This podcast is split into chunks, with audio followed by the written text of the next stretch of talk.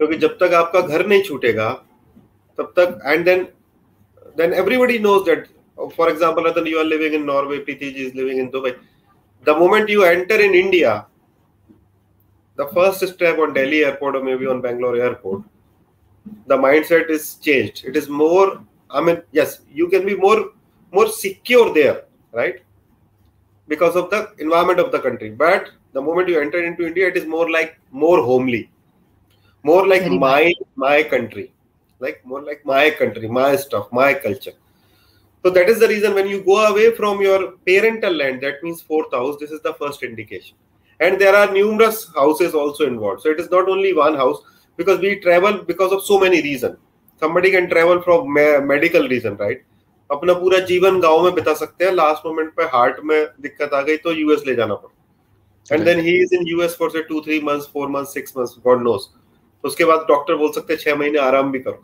तो वो जो बाबा जी है सत्तर साल के जिन्होंने कभी जीवन में नहीं सोचा था कि वो कभी यूएस में रहेंगे बट उनको भी जाना पड़ता and then maybe people like me you I mean not you but people like me to go to travel just for with the family गए अपने घूम के आए दस पंद्रह दिन so there are different different houses different different planets तो one is the very prominent answer is the fourth house the house which is representing our home should be afflicted and then the karka of all the foreign travel is Saturn. That's why we say that settling down in foreign is not very uh, very great because the karka is Saturn and the secondary karka is Rahu.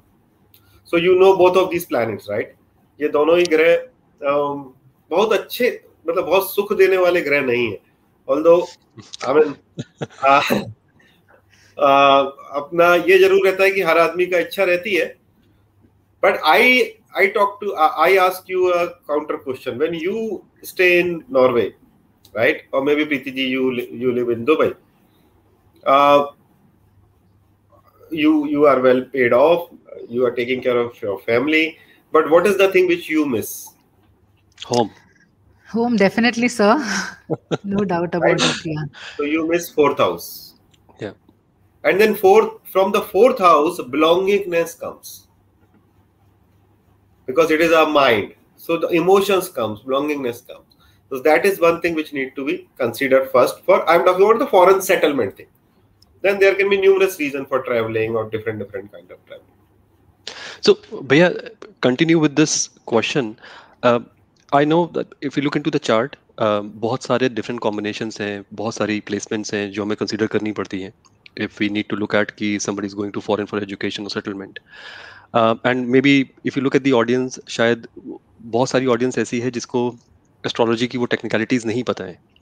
But this prominent question when it comes कि when would I go abroad or ये मेरी date of birth है ये मेरी place of birth है would I go abroad or not at all so so, जिनको थोड़ी सी भी एस्ट्रोलॉजिकल नॉलेज है जिनको थोड़ा सा भी हाउस प्लैनेट्स के बारे में पता है अगर हम उनके लिए एक एक आंसर मांगे आपसे तो like what are the top five top seven combination placements which you recommend which you think are are quite strong किसी के चार्ट में जो उसको फॉरेन या अब्रॉड एजुकेशन या सेटलमेंट के लिए प्रमोट करते हैं yes so uh, so there are as, as i told earlier there are there can be so many reasons to travel in for uh, to foreign country one is obviously i am going with my family second is i am going for maybe for a medical purpose third is i am going for educational purpose fourth is i am going for my job fifth is i'm going for my business and sixth is like i'm going with my husband I mean, I'm not going with my husband. The, the lady is going with my husband, right?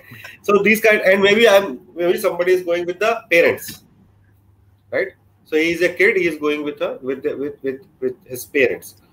So there can be different combinations. So first, first and foremost is twelfth house is a house of foreign. Yes. Right. So twelfth house is like something which is far away from you 12th, 12th house is where, where there is a foundation. You cannot enter into 12th house without any permission. Right. right. So we see majorly three things from the 12th house. One is foreign, second is jail, third is hospital. Fourth is ashram. Fourth is ashram, right? So these all are bandhan yoga.